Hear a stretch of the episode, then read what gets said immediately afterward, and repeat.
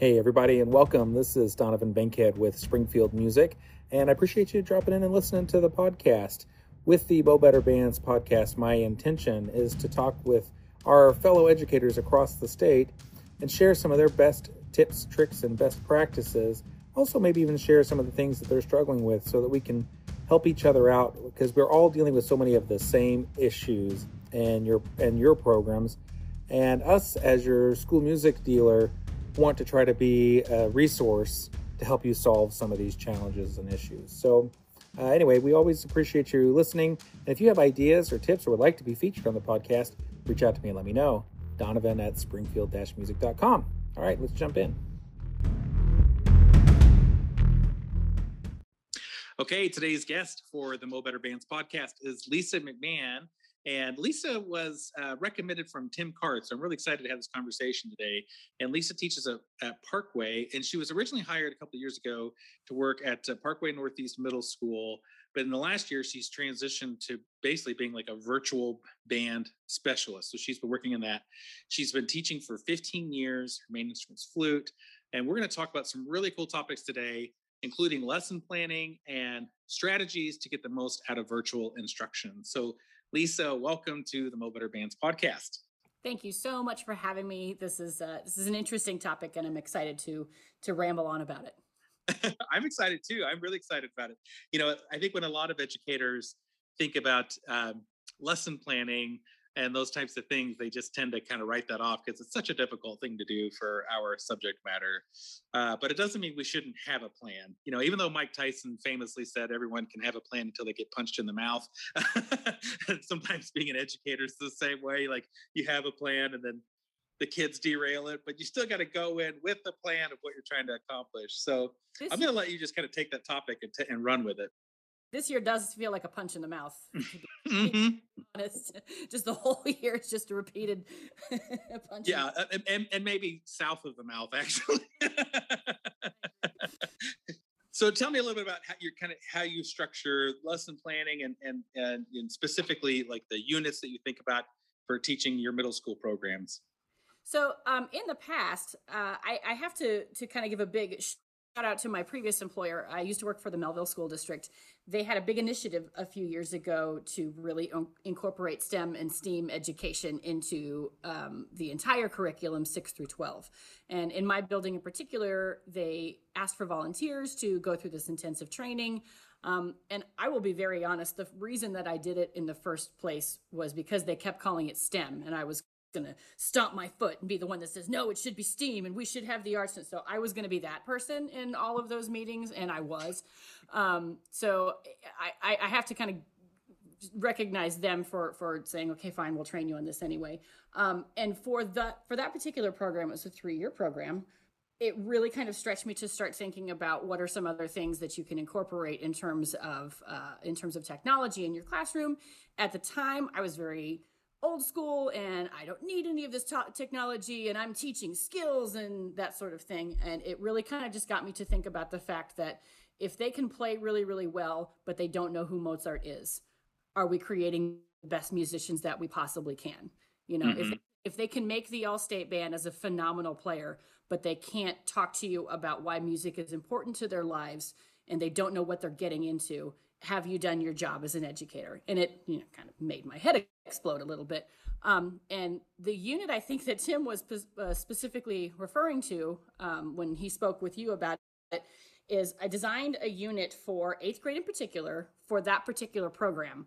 And it was a marching band design unit with and a lot of schools do this where they try to have an eighth grade experience where they you know have their eighth graders come join the high school band for an evening and look how great high school band is and marching band is so fun that sort of thing. A lot of schools do it and it's that's smart because it's a really great recruitment tool.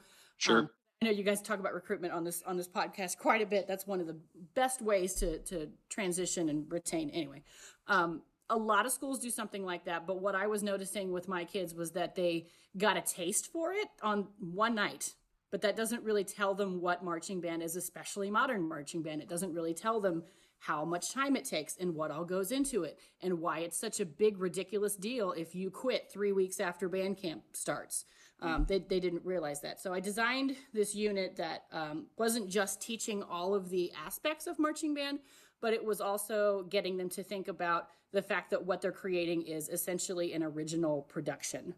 So I, I talked to them about budgeting and all that sort of thing. And it culminated in they were in small groups. They had to come up with a concept, they had to pick music, they had to come up with basic drill designs, they had to pick color guard costumes. Um, the part that is always really entertaining to me is that they are each assigned a fictional high school with completely random instrumentation and a completely random budget. I think the biggest budget is like $30,000 and the smallest budget is $500. And they start to whine and they say, "But this isn't fair." I'm like, "Neither is life." And that's cuz that's that's reality, you know. So in, in Sure. Missouri, people forget that so much of our state is is rural. They forget that. And so like, a $500 budget for an entire marching season, that is very very very realistic. Um, Yeah. So it, it kind of started with that particular project and it's it sort of grew out of that because I saw what an impact that made with my students long term. Um, you had less kids that were quitting marching band, and I think it's because they knew exactly what it was they were getting into. They they understood you know how the sausage is made, so to speak. So Mhm. what a what a big deal it was. Now I, I can't speak to whether or not some kids didn't do it in the first place because they knew what they were getting into, but there we noticed that there was a lot less there, there was a lot less uh, quitting, you know, the second day of band camp or whatever.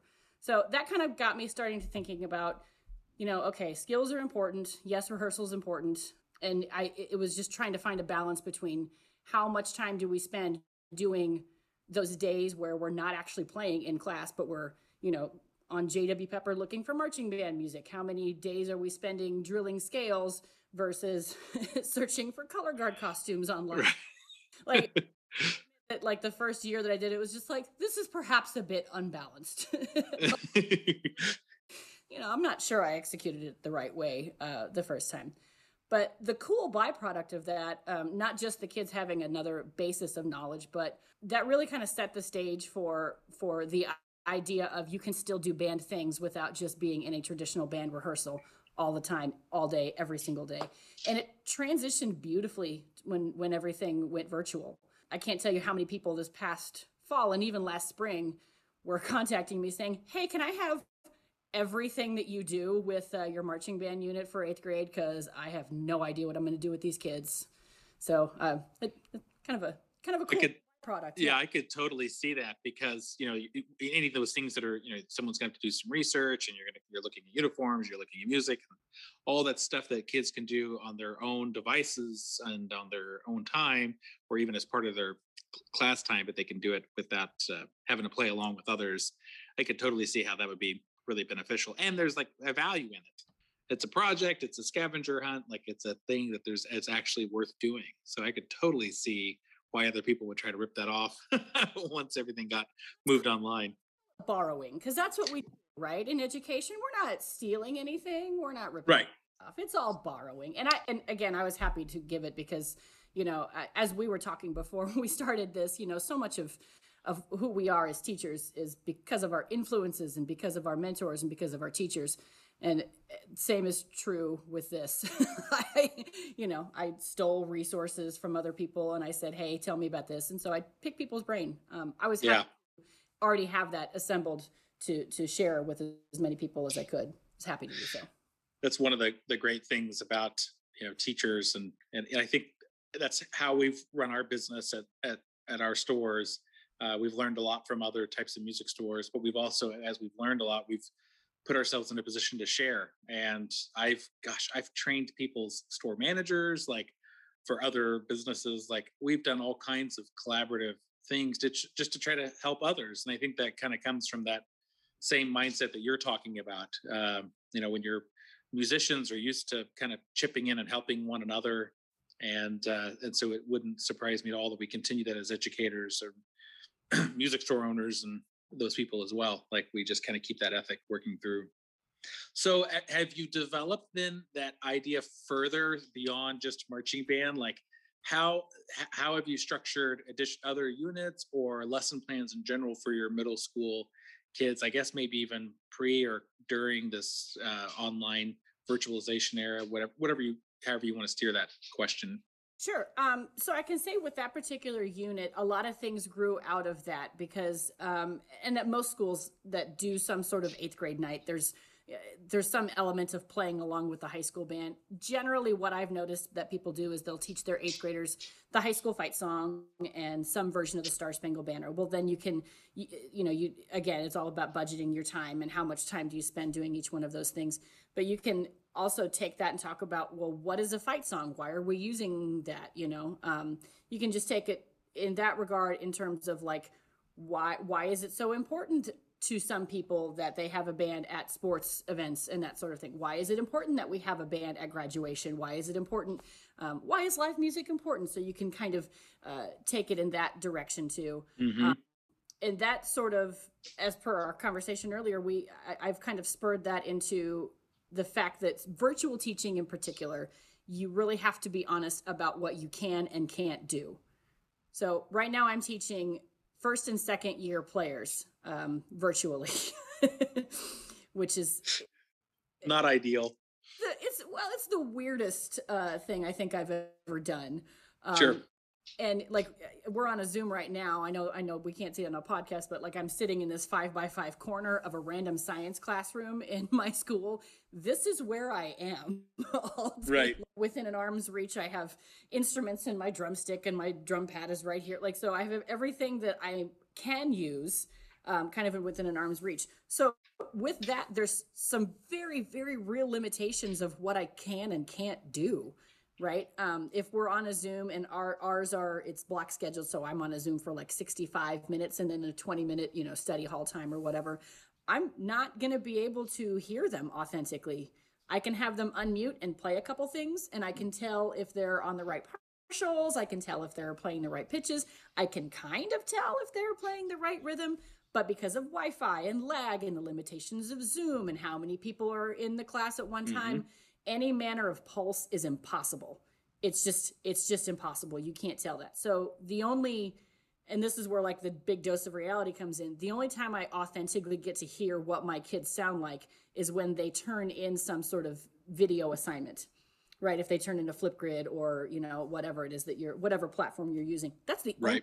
that I get to hear what they actually sound like, which is wild because I got beginners, you know. So if a kid doesn't turn in their weekly assignment ever, or you know they turn in right. one of the whole year, you know, two weeks ago, I'm just like, well, the clarinet's backwards. Let's start there. you know, it's March, so it's just it's kind of wild. So there's things that that I could correct in three seconds if we were in person that mm-hmm. I just I can't do over Zoom. Um, then you run into privacy issues, and some parents are are are not willing to have their, cameras on and all that. And, and I get it; I totally understand. I'm a parent, but again, so that means that I'm only listening to audio. So I'm I'm not sure what's happening there. It sounds like a wrong fingering, but I don't really know. So a very long answer to your question is I had to kind of think about okay, what I normally would say are my these are the non-negotiables. You are going to learn this by the end of your 6th grade year. You kind of have to throw that out the window and just adjust your expectations as to what you're actually going to be able to do. So, I really started thinking about how there are skills as a working musician that I have that I wasn't taught in college. You have to kind of learn it on the job but they're probably going to be 21st century skills that these kids are going to need, not just if they decide to become a musician, but in general, they're probably going to have to know how to do this.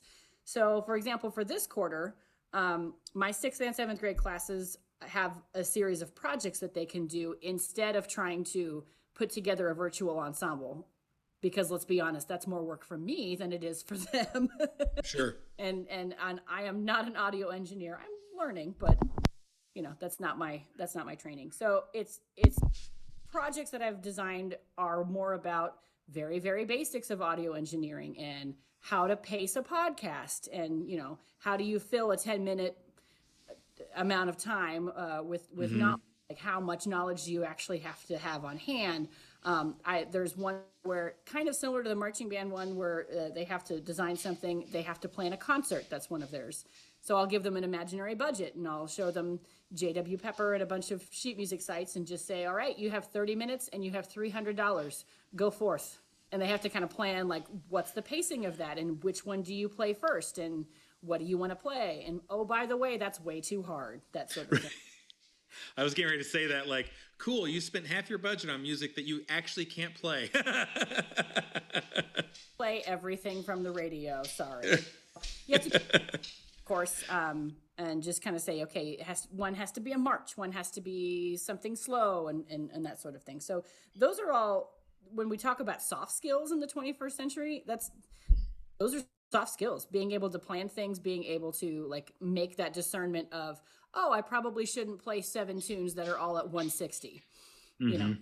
now they're they're 11 and 12 years old so that might be what we get anyway just real but i mean just getting them to think about that sort of thing and thinking about like large projects um, that take a lot of time to to develop um, I'm also doing a, a, a, composition project that I lovingly borrowed, shall we say, not not stole and not ripped off, but I uh, lovingly borrowed it from a colleague of mine here in Parkway. Um, so just you have to you just kind of think about what is it what is it that I can teach them over a Zoom um, because I can't teach those other things that are considered the you know the the Ten Commandments of of, of band. You know, thou shalt play a B flat scale that might not happen, you know, um, and you just kind of think about what is it that you can do given a situation where you can't do so much.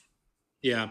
I mean, I think what a lot of people have, have struggled with is for some districts where they are doing virtualization, band isn't even necessarily required or their participation isn't isn't really required and so now not only you're not teaching the b flat scale but they're also not learning anything and so trying to at least challenge that so they're picking getting some value out of participating and being involved in band, even if it's not the the amount of face time that they're accustomed to having on their instrument, that they're still getting something. I think that's that's so that's so fantastic that you that you're being intentional about how you handle that. How do you think this lack of time on the instrument is going to affect your ensembles and maybe even more specifically the high school ensembles going forward after this? How do you think high school directors are going to have to adjust? It's interesting. When I'm very fortunate, the high school colleagues that I have, we've had conversations about this, and just they're very real about what's coming up. You know, like it, it's mm-hmm. it's just great kids and hard workers, but they're they're not going to have the technical skills. Likely, they're likely not going to have the technical skills that that that they might have in an ordinary year. I think a lot of high school directors in general, and I think I can speak to the St. Louis area for sure as a whole, we're kind of all in the same boat here. And I think you're going to have a lot of high school directors who are suddenly very, very interested in what method books their middle schools are using if they're not already. Um, so I, I think I get the feeling that in the next couple years, a lot of high school directors are going to have to kind of incorporate things and skill building techniques that middle school teachers have always done they're going to have to figure out how to incorporate that into their everyday. And who knows, that might transform what they are doing up there. I'm going to say this this is a gross generalization of a lot of high school directors, with the caveat that I have taught high school. So I, I get it. I totally understand this. I think sometimes the expectation of people who are only teaching high school band is that by the time those middle school students get up there, they should already know this. They should already be able to do this. They should inherently know every single music term and be able to play all 12 major scales full range of the instrument i think sometimes that's the expectation and and there's a little bit of well, why is this not happening i think they're about to realize what a process that is to make that happen mm-hmm. um, so the things that you know we may not be able to teach everything but we're able to teach a lot and i think it's going to take a few years to and i hate to use the word recover because what are we recovering from you know um, but I think it's going to take a few years for that to flatten out and and for things to get back to whatever normal is. You know, I've often felt that. I mean, this will be a little sacrilegious, possibly, but stressing on our kids knowing like all twelve keys and scales is not particularly useful because it's very very difficult to learn something if you don't get the opportunity to apply it. And I think it's so much would be so much more beneficial to think like, okay, in middle school and maybe in, in the, your freshman year of high school, what keys are you likely to encounter?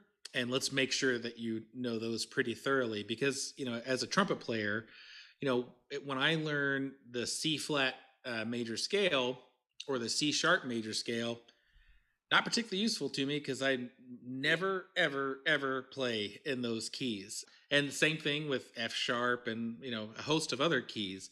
Uh, I mean, I should know more than B flat and F and you know some of those kind of things.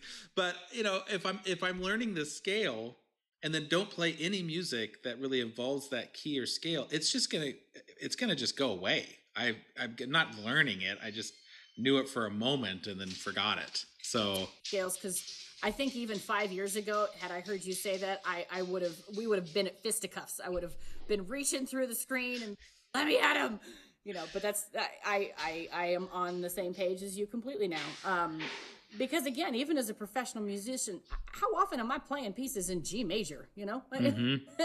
that's not something that that i do very often right yeah and how much time is it worth really spending on developing that like i mean kids should see it should know it they should know how to learn it mm-hmm. for sure but you know to spend a lot of time trying to hammer that scale home that they're not going to see again uh, may not be that useful.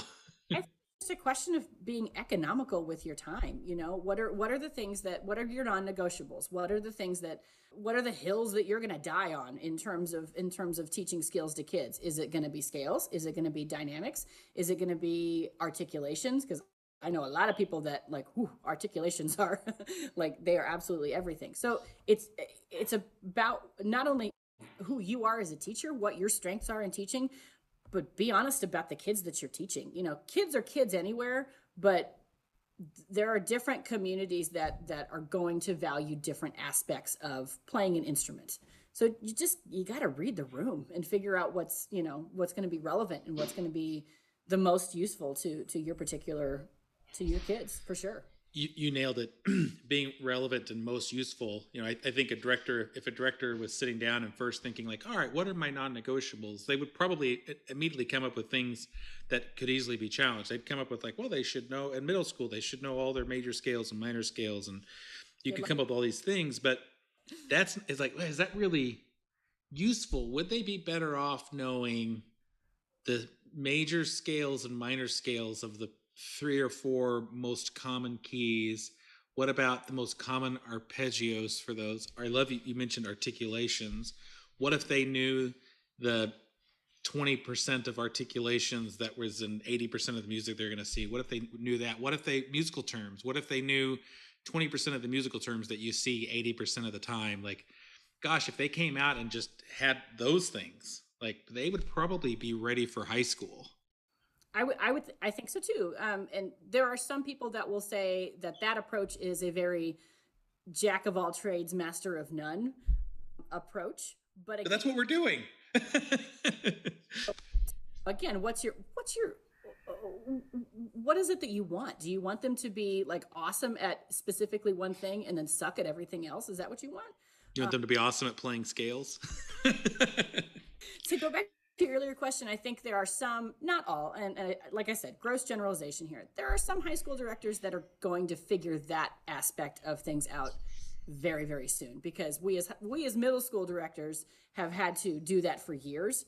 Some kids get all of that, and some kids only focus on one of those things. And so mm-hmm. I, I think that's the blood, sweat, and tears of the vetting process to get kids to the high school level. I think that's the piece that a lot of high school directors are going to kind of get to know intimately in the next uh, in the next few years. And again, I say that I love all my high school director friends, and so many of them are very, very actively involved with their own middle school programs. And th- of course, that's the way that it should be. Um, yeah, not a, not a knock at all. I mean, I, I was in that same situation, but I, I think they're gonna it's gonna become very, very clear what all all the polishing that I, I suppose happens at the middle school level. Um, yeah, I, I think high school directors in particular need to get get ready because you know, the nice thing with a middle school director, especially if it's one that doesn't also assist up at the high school level, you know, yeah, your band's going to be affected by this as well, but uh, only for a couple of years. you know, they're they're moving out, the new ones are coming in. You see your kids for three years on average, like so. It's not like this isn't going to be with you a long time. Whereas the high school director has those kids for four years and so we kind of had like a year and a half of this of all the covid instruction uh, era type stuff and so that's going to sort of ride through their program for a while and if, and if a director is in one of those programs where they are doing middle school and high school, those kids they got to have a plan. How are we going to bring these kids a little further along so that we don't see our musical quality or musical performance kind of dip down uh, long term because of this era of instruction. And I think too, to kind of go along with that, there's a lot of talk about, oh, I just have to make sure my kids aren't behind, and we have to maintain a standard. And you know, I, I I kind of want to slap them and just be like, you realize everybody's in this boat, right? Like it's not just your program. COVID isn't only affecting you, like it's affecting everybody. So when you're freaking out about the fact that, you know, the, the quality of the entire program is going down, the quality of everybody's program is going down. So get over yourself, calm down. that that is true.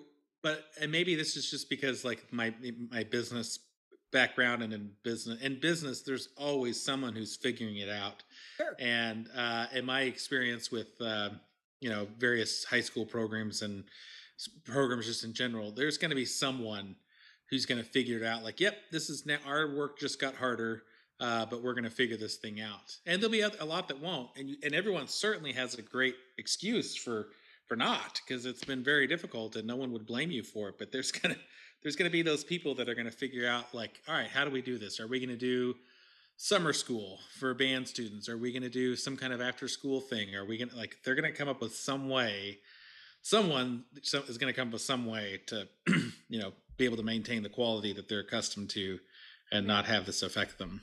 And i i do think too if it when we go back to our, our what are our non-negotiables I, I i do feel like there is a shift that is happening whether we want to acknowledge it or not.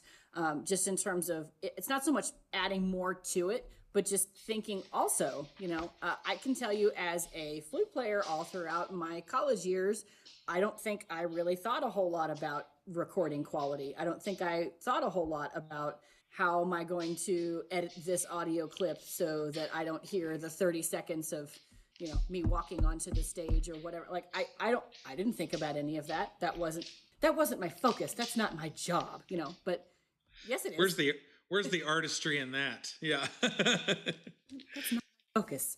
Um that's that's absolutely something that we have to think about you know? Sure. just getting kids to think about you know well why is it i have to sit right here? Why can't i sit with my best friend?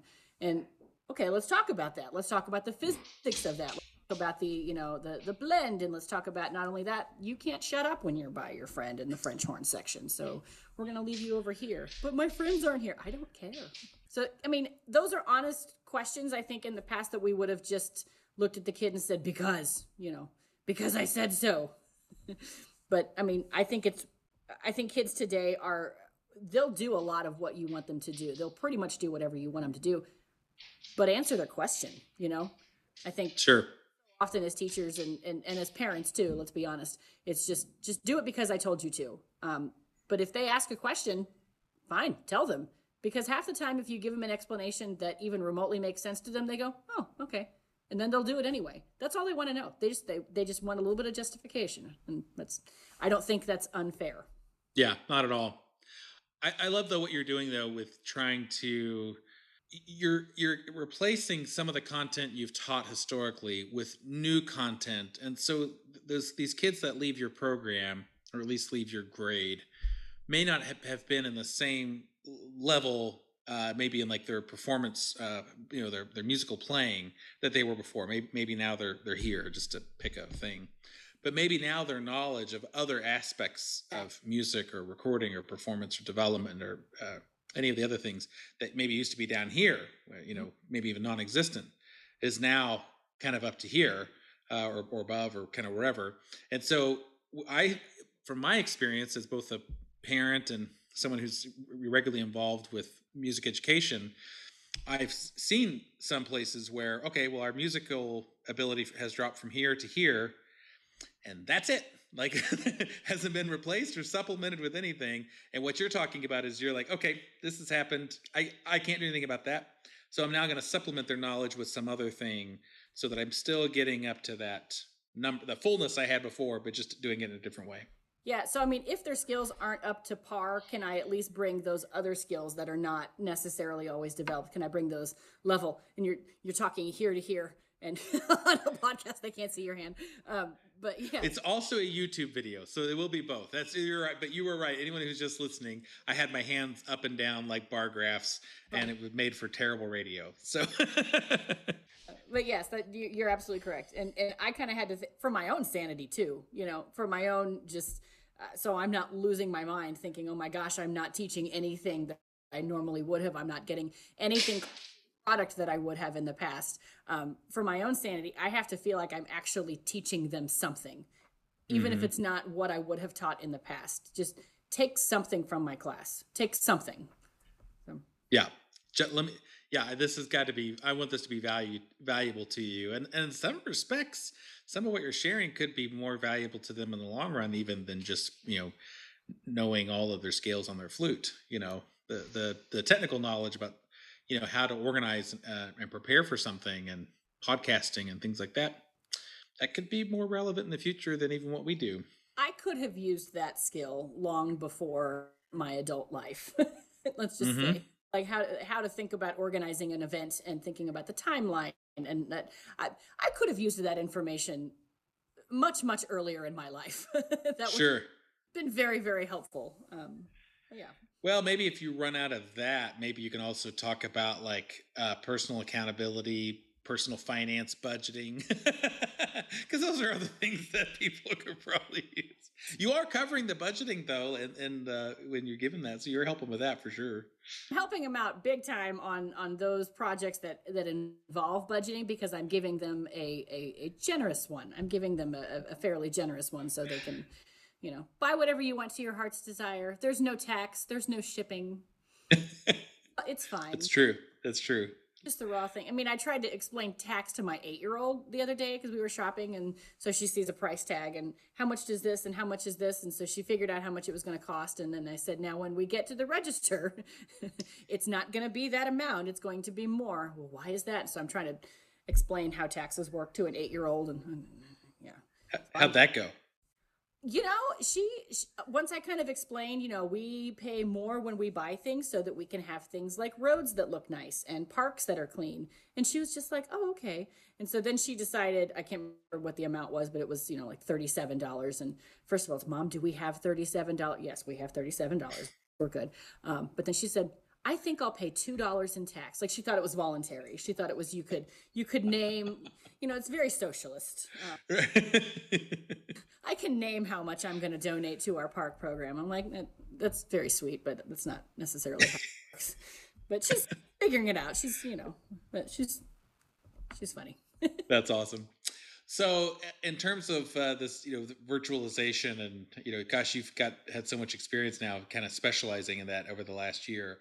What are some other tips and tricks that you've learned to share with other folks? Because I, it may be that you know this is all kind of winding down and going away, but it may be that it comes back, or it may be that some element element of this must still exist. Mm. So to do it to the best possible ability we can certainly uh, makes sense.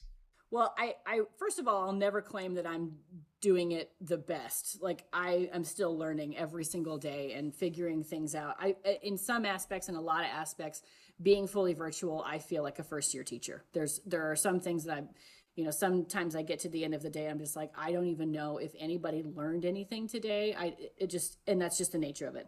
I can also tell you that my own situation is is not the reality for a lot of people that have virtual because they're trying to do in person and virtual at the same time, which you'll probably edit this out and that's fine, but that is a private hell that I cannot even I can't even fathom that. Um, I can't speak to that except for bless you people who are doing that. You are doing God's work. Um, yes what I will say is that again, the biggest thing is expectations. Be real with your expectations. Um, you're and understand that you are not in a rehearsal. And I think that's the biggest mistake that some people are making when they're trying to make virtual band the same as a rehearsal. Put your baton away. Nobody cares about that right now. So, you know, get your instrument out, do a warm up with your kids. You have to believe them when they say things like, oh, my Wi Fi is lagging because you don't know what's going on at their house got to give the kids a lot of grace because if they say that they're out of reeds, you you can't hand them a new one, right? The mm-hmm. things that we would do, the things that we would do to sort of parent and mother them when they uh, uh, when they were in person, you can't do that virtually. So you have to. It's all about communication, both with them and then also with with their parents, because uh, to kind of go back to your question, I don't think virtual is going away completely. I just don't. Virtual has been and again, I won't speak on specifics for this, but I know that a virtual option has been to some extent required in the state for a while. I won't speak to how many years, but it was meant for core classes at the secondary level for unique situations like a kid has some sort of illness that is requiring them to be homebound so they have to be able to complete uh, coursework online that option obviously exploded during COVID, but now that parents know that that is an option, I don't think that it's going away because there are some kids, and, and, it's not many kids, but there are some kids who do truly thrive in a virtual environment. So it's not going away. You have to be honest about what it is and what it isn't. Just it's all about communication. Be clear with your parents, be clear with your students about what your expectations are, and follow through with that the the newest thing on Zoom that kids are doing to try to get away with is if their um, you know if their camera is off and their mic is off, which is like most of the time for everything. If you look at them and say, "Hey, can you unmute and play those five notes for me or whatever," and suddenly you have no options, they've disconnected from audio. so they can they can legitimately say oh i didn't hear you like like later on they can say i didn't i didn't hear you calling my yeah because you disconnected from audio. Like that's that's the new one. That's the one that's uh, been discovered this week is where kids don't want to do something so they'll just, just disconnect from audio because then they can't hear you. Be, but be honest you can't control that. They're they're no.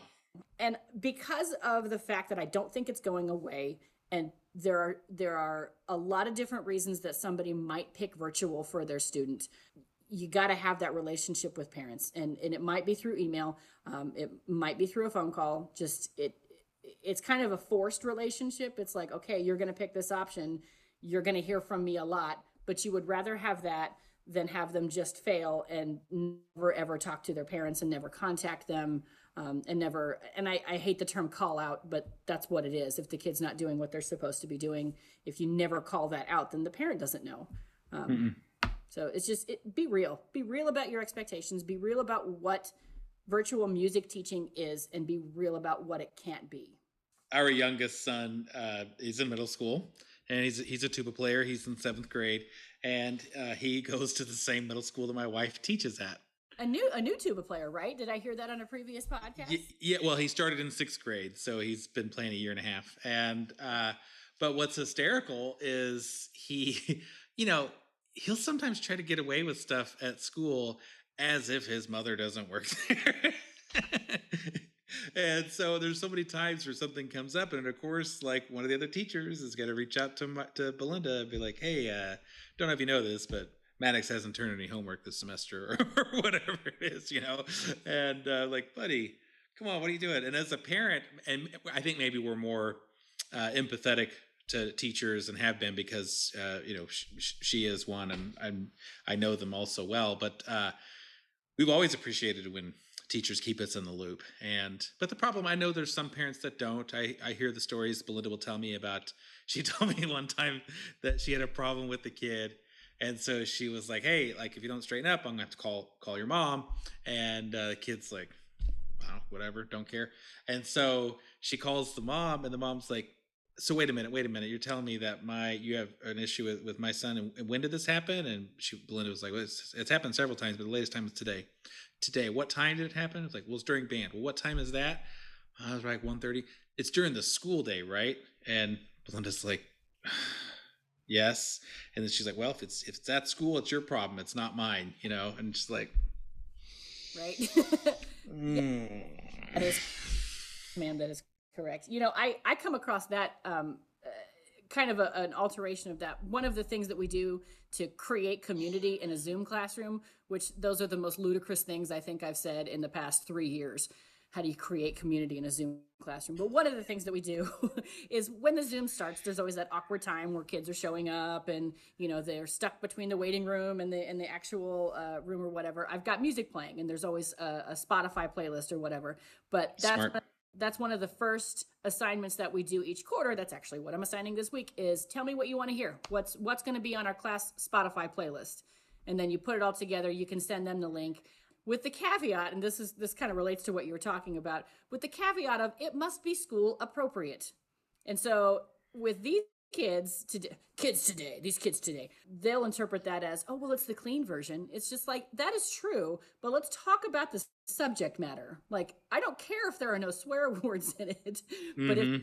talking about something inappropriate you you obviously can't use that well how do we know it's inappropriate and so i, I put it to him this way i said okay if i go to you know some website that has the lyrics to this song that you want me to put on our school playlist if i copy all of the lyrics and i put it in an email and just wordlessly with no explanation send it to your mother. Is that an appropriate conversation? And they kind of they kind of stop and they think about it and just like i don't want you talking to my mom like that. I'm like well then there you go. Like that's then that is an inappropriate inappropriate kind of song. But then you so we will not have wet and gushy on the school playlist apparently then. I gotcha. Gotcha. I'll take that off. Sorry you know uh, yeah that, that basically rules out the entire cardi b catalog got some kids that are just like, go ahead. I listened to that song with my mom. I'm like, oh my gosh, what's happening? like, what? what's going on? You know, uh, so you have situations where it's, you know, uh, it, it, and that's a difference in cultures, a difference in values, a different, and, and that's not my call to make as a teacher, you know, but, um, yeah, I just have to kind of set boundaries and set parameters of, of whatever. They get creative though. Uh, there's one kid that submitted something for a playlist um, and I allowed it. I probably shouldn't have allowed this, but this is who I am as a person. They sent me a song and it was inappropriate. and I sent it back to him and I went, I can't, you know, because the lyrics and everything. And he said, okay, hold on. And so he went and found an instrumental version of this song.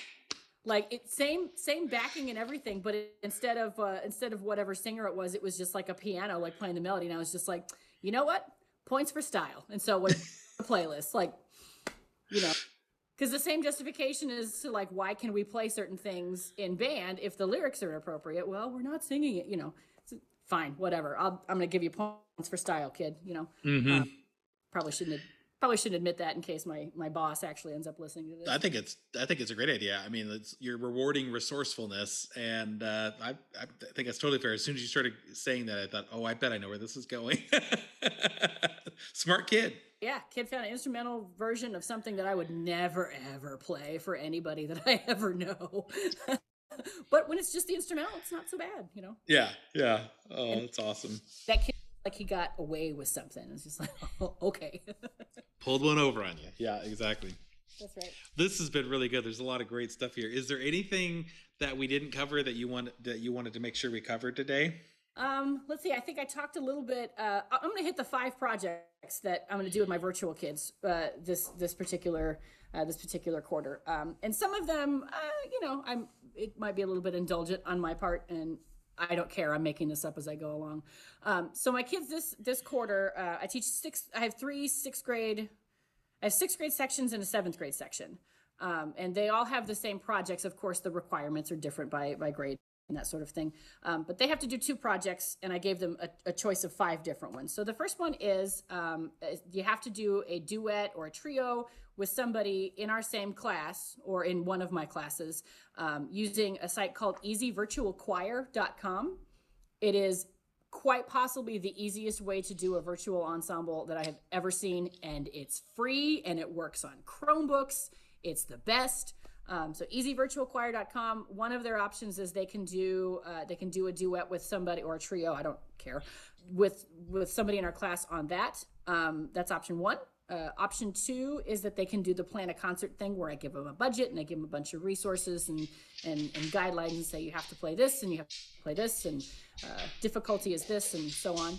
Um, option three is a composition project that I am lovingly borrowing from my uh, my colleague Keely Ablin over at uh, Parkway South Middle School. She's amazing, and she comes up with all these really, really inventive and creative uh, lessons that I borrow and adapt, and she's just awesome. Um, so they can do a composition, and for that one, we use Noteflight again, a free website that is uh, that is a notation software that we'll do a couple lessons on, and then I tell them go forth and be creative. And then option four and option five, I'm I'm kind of curious to see how these go because they both use WeVideo. WeVideo has a podcast option. And so one of the options is a 10 minute podcast about something music or band related. I have one kid who's who's planning on doing something about do we really need to use non-chipped reeds? So I was just like, okay, have fun. Like like we'll talk about how you're going to research that, but you're not, going to prove the point that you want to put what, what what you want to prove. Like this kid wants to prove the point that he can use a chipped reed and like okay, like we'll go down this path, but you're not going to come to the answer that you think you will. so it's like parameters of you have to fill 10 minutes and here's how you time it and here's how you splice it and you can bring somebody else on there if you want to but make sure it's a conversation. I'm probably going to use this podcast as, a, as an example of uh, you know what a conversation podcast looks like versus a here is my part. Here is my part. Here that's what middle school kids do um, mm-hmm. the last one is a longer one still using the we video um, podcast option but they actually have to design a radio show. So they have to pretend that they are a dj for whatever radio station. They have to come up with a 30 minute show. Um, come up with a genre. What genre are you are you the dj for? Like what's your favorite type? Um, i have one kid that's probably going to do a 30 minute k-pop thing. That's fine. I don't care.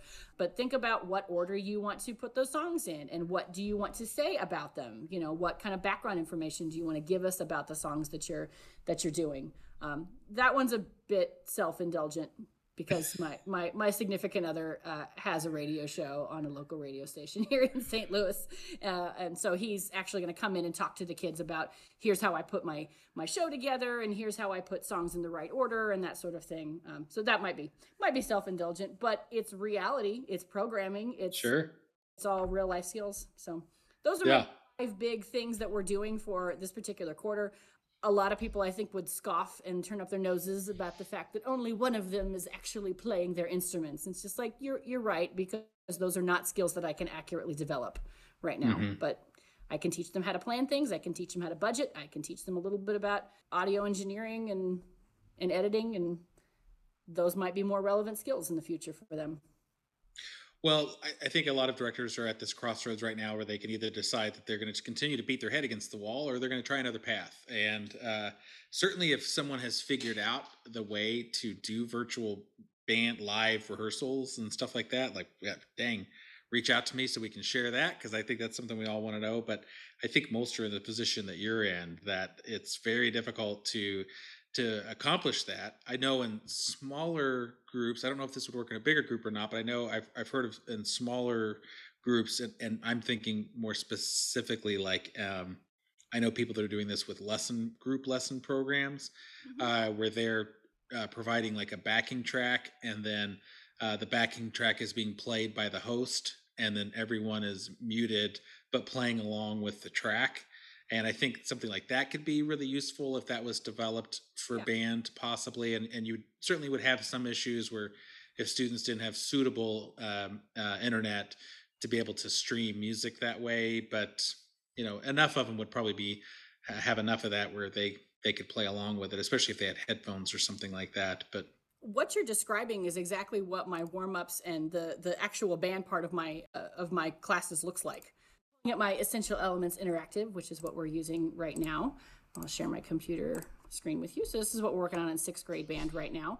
Um, of course, EEI is a fantastic resource. Uh, you, you get the book, um, and then there's an activation code in it, and it gets you all pretty much everything that you have in the book, plus um, click tracks that have different styles and all that sort of thing or whatever. So this is what we're working on right now. Basically, what happens for our warm up when I play it through the computer, I can't play along with it live because there's an audio feed that comes through my mic, but then there's also my computer sound. So you have two different streams of audio coming through Zoom at the same time, and it doesn't really work very well at all. So what we do is like when we start off, I'll have um, a metronome just on my phone like this, like here in the room, because that if I have a metronome here and my and my flute going that's my audio then you can hear it together. But if it's trying to do it with a click track it doesn't it doesn't work and it lags and all that sort of stuff. So mm-hmm. what we do for our warm up i'll say okay we're going to be on uh, we're on line 52 we're doing the tone builder. I've got the melody on so i'm going to go ahead and press press start and then it gives you four clicks and we're in. So this is literally what happens. I've got the page up. It's all shared. Okay all right everybody get ready. It gives you four clicks and we're in. And then i mute myself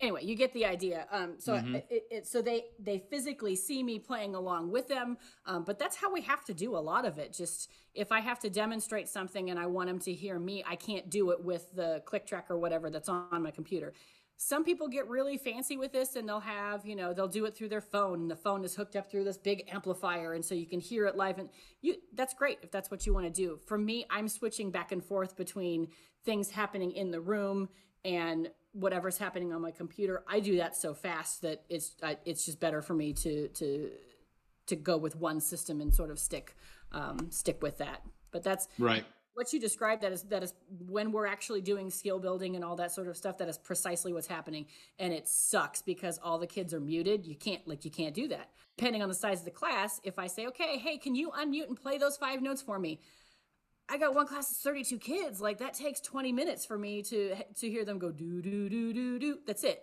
You know. Yep. And it takes them longer to like okay. Here we go. Now my camera's on.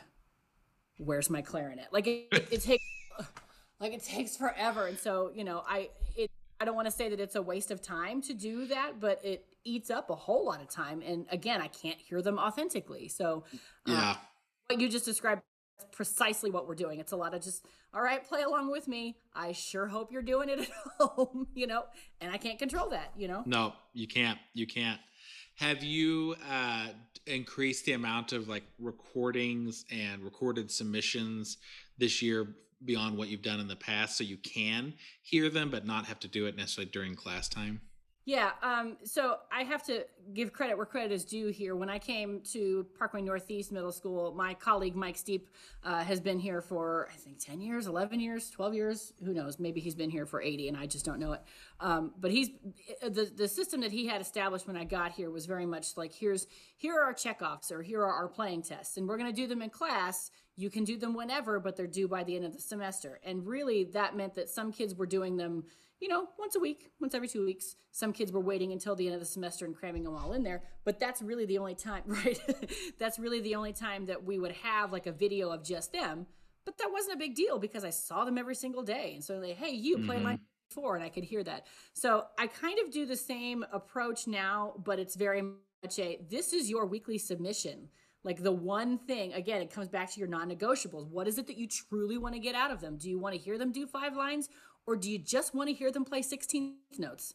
Because if you just want to hear them play 16th notes, that's a 30 second video that they can do, and that counts as an assignment. You can hear them authentically. That you know, there's, there's so much that you can that you can do with that. Now that's only once a week, you know.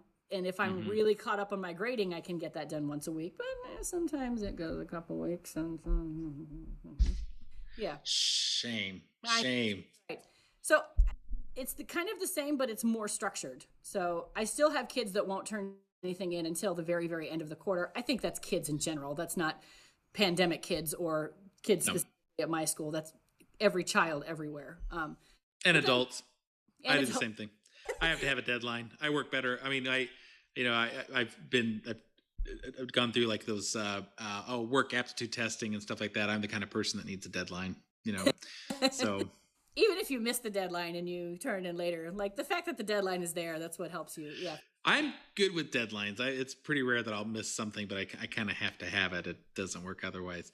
You know i think th- the thing i love about that too that you with doing the recording and and again my oh, almost 100% my experience of listening to students recordings comes off of just overhearing what belinda is grading or whatever when she's at home. But uh, every time within three seconds, I could have graded that kid. You know, like I don't need to hear this whole thing. I've heard everything I need to hear, hear in the first three notes, you know, and so there's no, uh, you know, five lines probably isn't as important, uh, if, you know, as it is like, hey, just play the play this measure, play these two measures, like two to four measures, one line, whatever it is you want. You'll hear everything you need right right there, and if if they you know are getting their instrument down or not. You know, judging is the same way. I do a lot of ju- a lot of judging, like seating, you know, seating a flute section for a suburban band, or um, I helped coordinate. I helped coordinate the flute section for the uh, for the all state band. Everything. It's the same way. We we. I hate to say this as a gross generalization again, but I, I know by the time I hear their scales. Mm-hmm. Right. Yep. But that's but that's right. Again, it comes down to what are your non-negotiables? What what is it that you truly need to hear from them? And with middle school particular, it's I need to hear one line. I need to hear one line of you doing this. And then I can Yeah. tell you you need to work on it again or if you're doing what you need to do. Yeah, yeah, that's exactly right. And younger teachers I think struggle with that too because they don't they they're just like, "Oh, I want to, you know, maybe they'll get it if I do two lines." I'm like, "No, they won't." And you know, younger younger teachers will struggle with that a little bit, I think. Sure, sure. Well, it just takes experience. It takes experience and familiarity to kind of know how to navigate it. Can you imagine being a first year teacher right now? I mean, I like I'm a veteran teacher and I feel like a first year teacher sometimes um, this this year, but I can't I can't imagine those those young educators right now that this is their first year of teaching and it's just like why would you why would you come back? This is so hard. It's so It is. I almost kind of wonder though. I think it's it's all how you look at it, right? Because on the one hand, it's difficult, no doubt. On the other hand, there's kind of no blame right now. Like you've and you've got this playground and a lab that you can experiment with, and sort of no one's judging you. Um, on, the, on the one hand, I think it could be a great time to be a first year teacher. like, yeah, or or creating things in a virtual environment because we don't know what's going to stick and what what doesn't. Uh, It's funny you say that. Um, I was talking with some of my students today, um, uh, and again, they don't want to unmute. They don't want to hear themselves, but they they will explode that chat if you let them. Um, and and one kid said we kind of have an advantage where we were taught completely as beginners over Zoom. Who else gets to say that? Like they're wearing it as a badge of honor. And then I didn't really think about that, but you're right. Like everybody else, even like my current seventh graders, they had most of the year last year where it was in person, you know. But Mhm. man, our beginners, you know, they we we started them on a Zoom, and so like there's there's kind of you know this kid this kid's point was just like who else gets to say that they started playing an instrument, you know, only over a Zoom? And I'm just like, you know what, you're right. That's you're completely correct in that regard. right. Yeah. honor, good for you.